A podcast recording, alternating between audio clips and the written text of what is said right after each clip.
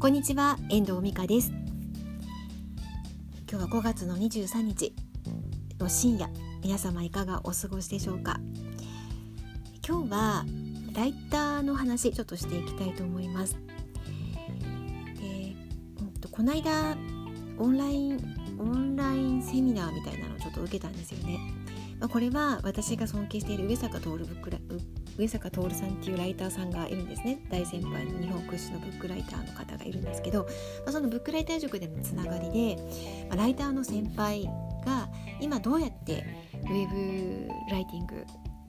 をやっているかっていう話を伺ったんですよね。もともとジャーナリスト上がりであの本当に一本の単価が高い仕事されてるんですよね。でその方がどんな風にその、うん、ウェブメディアの方々と接触をしているのかっていうところを学んだんですけれども教えてもらったんですけど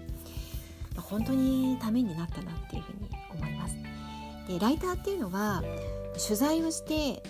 原稿を書いていくっていうことが多いと思うんですけど私すごくこの間その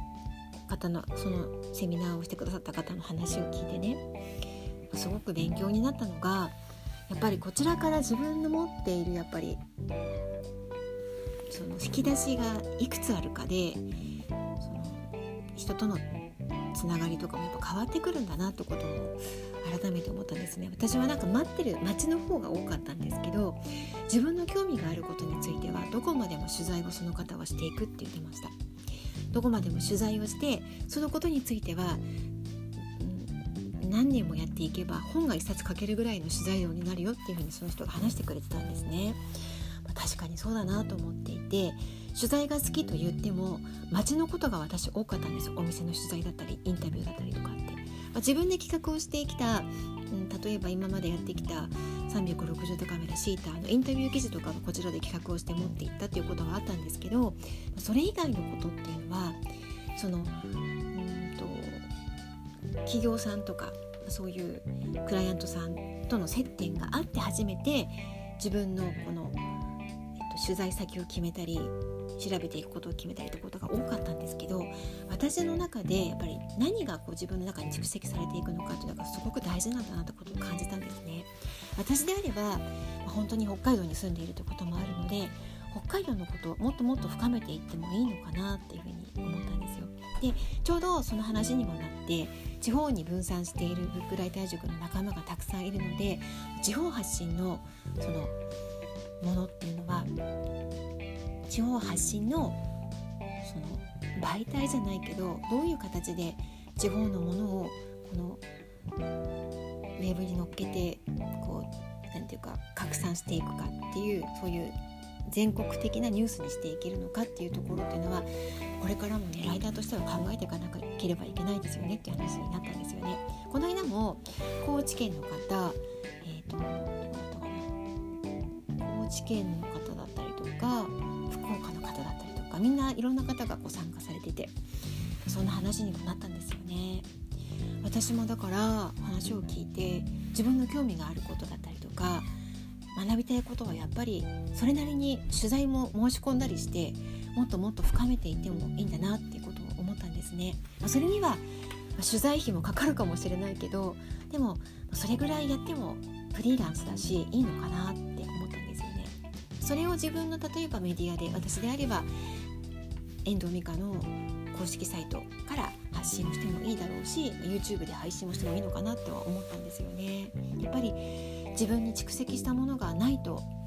あのその自分に合ったメディアを探すこともできないし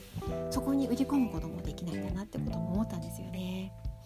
やっぱりいろんな人といろんな先輩と関わることで自分のこの中持って自分の中のこの新しいこのなんか視点っていうのも広がってくるんだなってことをねあのこの間思ったんですよね。ライターにもいろんなパターンがあるんですがそうやって積極的に自分のキャパを広げていくっていうこともこれからが大事なのかなっていうふうに思いました、まあ、本当にウェブメディアもものすごくやっぱり今は単価が高い仕事もあるんだなってことも分かったし今までやらせていただいたお仕事もね良かったんですけどなんか自分次第なところなんだなっていうのも感じますね。やっぱり誰がでもライターができるっていうところから一歩出るにはそこを深めていく必要があるんだなっていうことを感じます、まあ、今日はねあのライターとしての話ちょっとお話ししてみました。すごくあの熱い先輩だったので勉強になりました。これからもねそういうライターの先輩いろんなき出しを持ってらっしゃる先輩ともあの関わりを持ちながら学びに学んでいきたいと思っています。では今日はライター的な話お伝えしてみました。いかがでしたでしょうか？では今日はこの辺りで終わりたいと思います。最後までお聴きいただきましてありがとうございました。また聞いてくださいね。ではまた。